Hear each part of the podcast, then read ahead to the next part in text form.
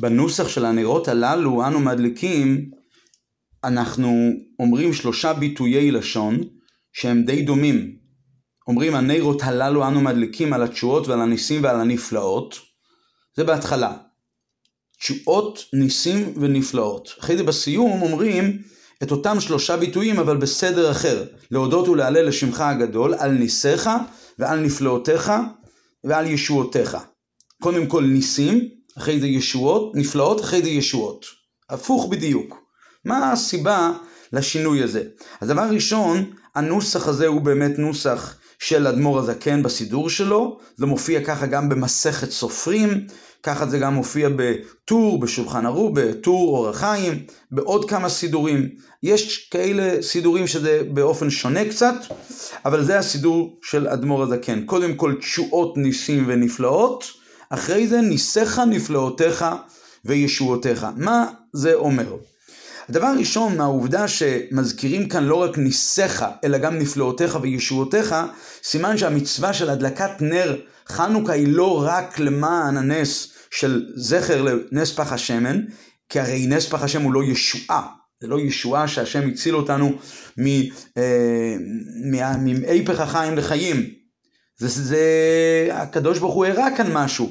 אבל זאת לא ישועה. מזה שאומרים הנרות הללו אנו מדליקים על ישועותיך, סימן שאנחנו מדליקים את נרות חנוכה לא רק לזכר נס פח השמן, אלא לכל כלל הניסים שאירעו בזמן הזה, ובתוך הסוגים שאירעו בזמן הזה היה ניסיך, היה נפלאותיך, היה ישועותיך, היה הרבה ניסים, הרבה ישועות, לכן אומרים את זה בלשון רבים. זה דרך אגב עונה על שאלה מעניינת. בליל חנוכה לא מזכירים על פי חובה את חנוכה, את הנס. כמובן שאם בן אדם מתפלל ערבית, שתפילת ערבית היא רשות, אז הוא כן מזכיר את uh, uh, הנוסח של ועל הניסים, אז הוא כן מזכיר על מסרת גיבורים ביד חלשים וכולו, אבל בעיקרון, אם הבן אדם לא נוטל ידיים, אז הוא לא מחויב בברכת המזון, אז הוא לא מזכיר את זה, את העניין של uh, נס, נס uh, ניצחון המלחמה.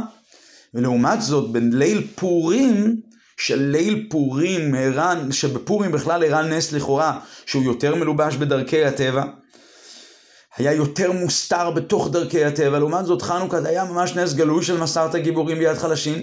הנס כזה, אבל לא מזכירים אותו בליל חנוכה לכאורה, וזה פלא. מה התשובה? התשובה היא כן מזכירים.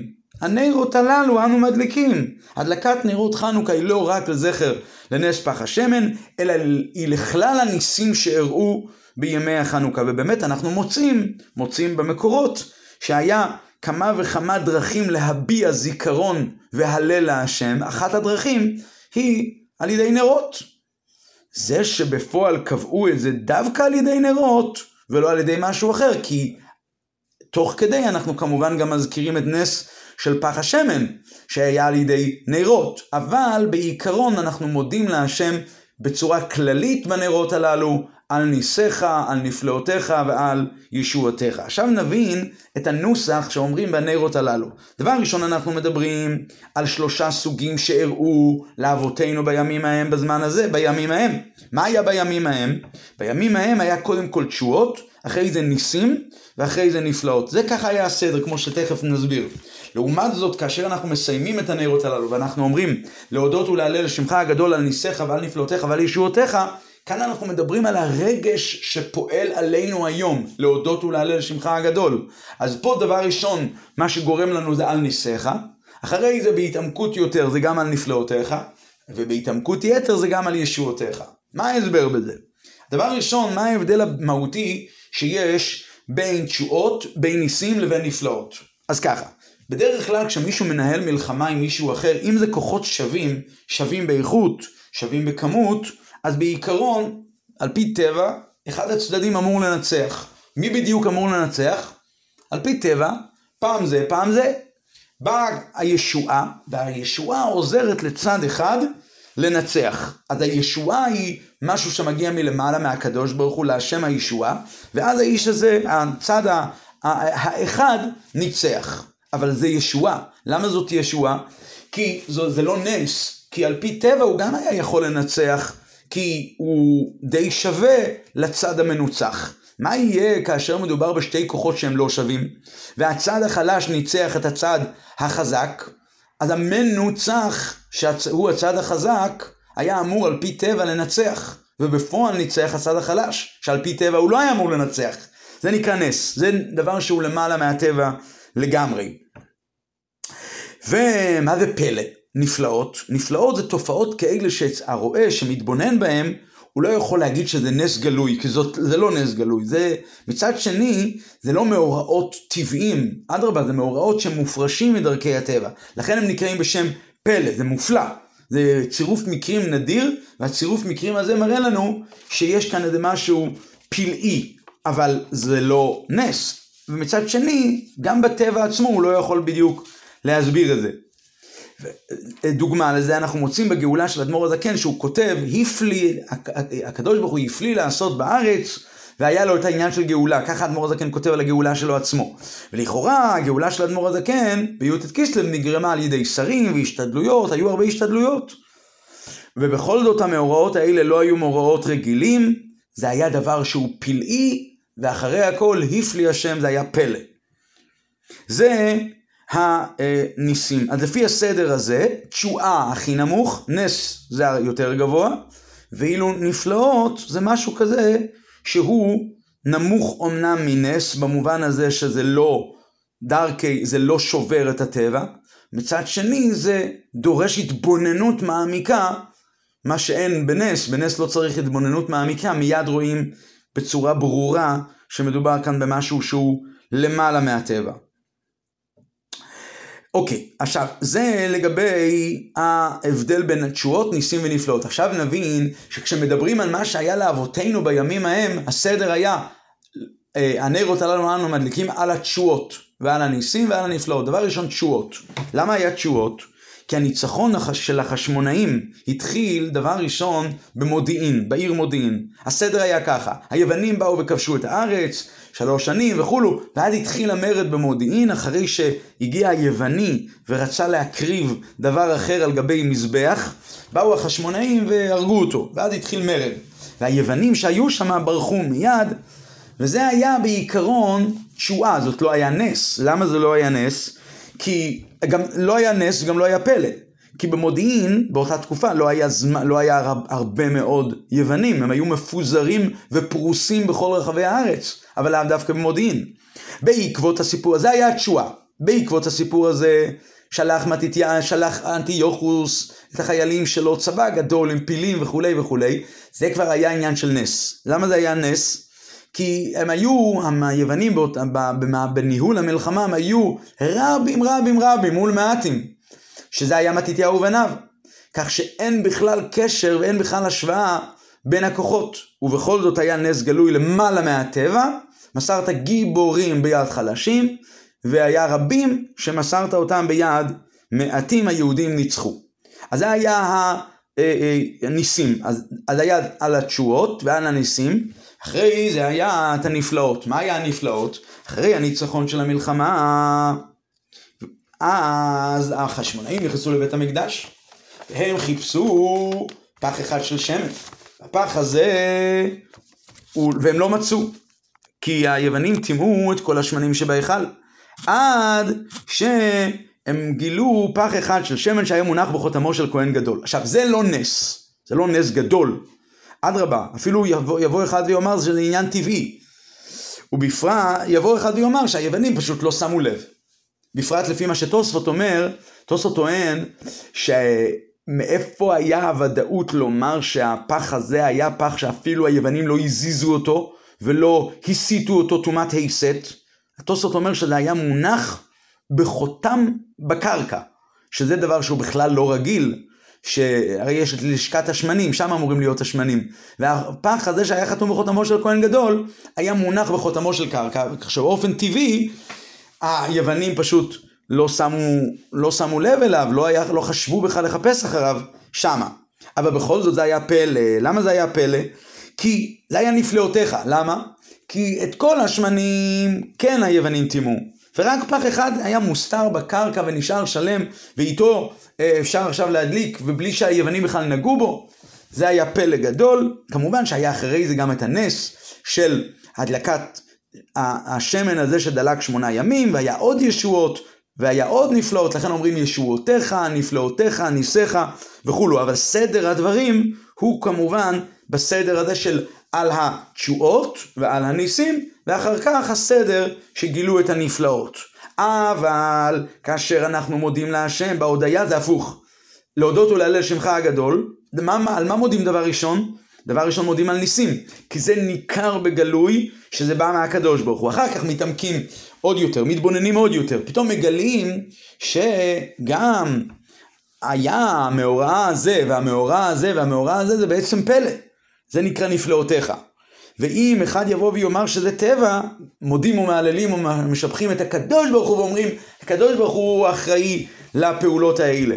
להודות ולהלל לשמך הגדול על ניסיך, שלב ראשון, אחרי זה על נפלאותיך, אחרי זה מתבוננים עוד יותר, ואז מגלים שגם ישועותיך, שאפילו הישועות, שזה לא נס ולא נפלאות, חוקי הטבע, גם עליהם צריך להודות ולשבח לקדוש ברוך הוא, כי להשם הישועה. הטבע עצמו הוא בעצם למעלה מהטבע. לכן הישועה הזאת צריכה להביא את הבן אדם לידי הודיה והלל. בעומק העניין, זה הביור על פי ניגלה, בעומק העניין, על פי uh, חסידות, ההשפעה של החיות האלוקית לבני ישראל, לעם ישראל, ליהודים, היא מלכתחילה מגיעה מהבחינה של האלוקות שלמעלה מהטבע. רק מה, ההשפעה הזאת לובשת צורה של טבע. זאת אומרת, בכלל, טבע עצמו שהקדוש ברוך הוא קבע חוקי הטבע זה עצמו משהו שהוא לאמיתתו של דבר למעלה מהטבע. אבל גם הטבע הזה עצמו, שהוא, אנחנו יודעים שלאמיתתו הוא למעלה מהטבע, אבל אחרי הכל הוא מתגלה כטבע, אצל יהודים זה לבוש חיצוני. זה לבוש חיצוני להנהגה הניסית שהקדוש ברוך הוא נוהג עם עם ישראל. נשמות שלי, נשמות ישראל, הקדוש ברוך הוא נוהג איתם באופן ניסי. לכן, אומר הרבי כאן מילה, מילים מאוד נפלאות. מי שיש לו עיניים מאירות, השיחה הזו היא בלקוטי שיחות חנוכה, שיחה אה, א' לחנוכה א', מי שיש לו עיניים מאירות, הוא רואה את האמת. מה הוא רואה? שכל זה מלכתחילה היה עניין ניסי, והלבוש הטבעי בכלל לא תופס אצלו מלכתחילה שום מקום. וזה באמת ההסבר למאמר חז"ל המפורסם, מאמין בחיי העולמים וזורע, שהחקלאי הוא הוא, הוא, הוא לא זורע בגלל שזה העונה, פשוט עכשיו זה העונה, אז זוהי הסיבה עכשיו לזרוע. אלא מהי הסיבה שהוא זורע? הסיבה האמיתית לזריעה, כי מאמין בחיי העולמים וזורע.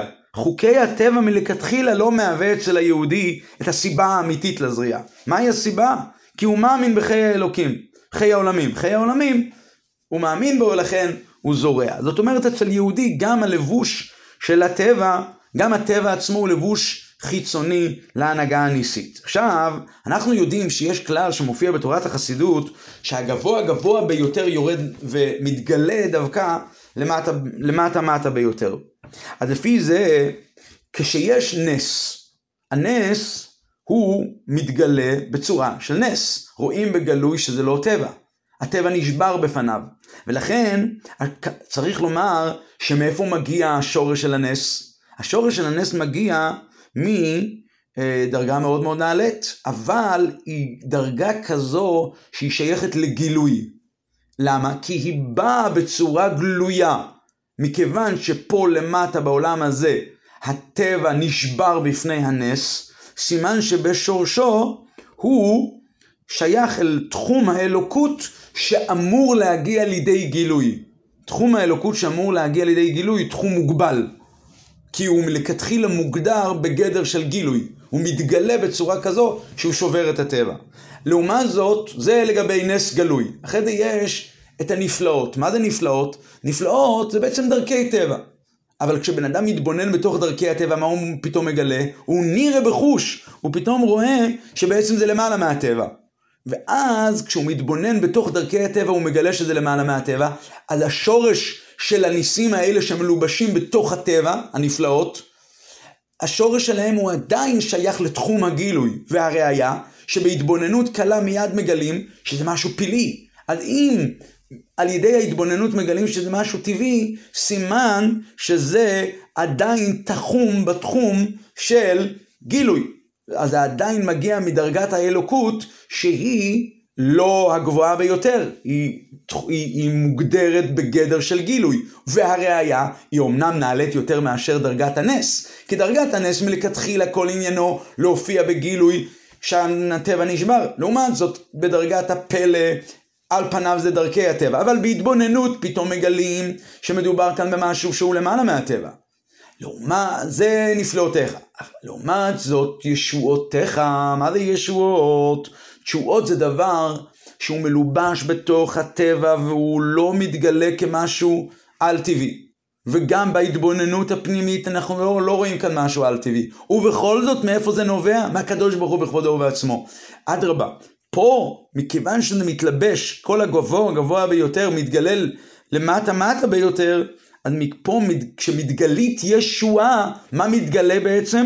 מתגלה הקדוש ברוך הוא בכבודו ובעצמו, עצמות האלוקות, שהיא לא בכלל בתחום של גילוי.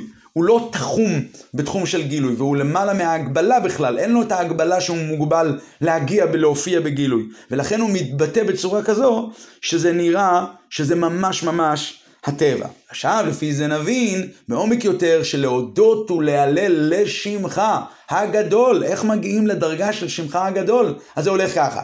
דבר ראשון, על ניסיך. ניסיך זה דרגה של גילוי. אחרי זה האור האלוקי שלמעלה מגילוי, אבל בהתבוננות קלה מגלים גילוי שמדובר כאן באור אלוקי, בנס. זה נקרא נפלאותיך. רק אחר כך מגיעה להודיה והלל, לשמך הגדול, על ישועותיך, שישועה זה דבר שהוא ממש הטבע עצמו, באופן כזה שלא רואים בגלוי שזה מהקדוש ברוך הוא, אבל זה בא לידי גילוי, שאנחנו מבינים שגם זה מגיע מהקדוש ברוך הוא, כי להשם הישועה, אז זה דרגה נעלית יותר. חנוכה שמח, הגות ובוך.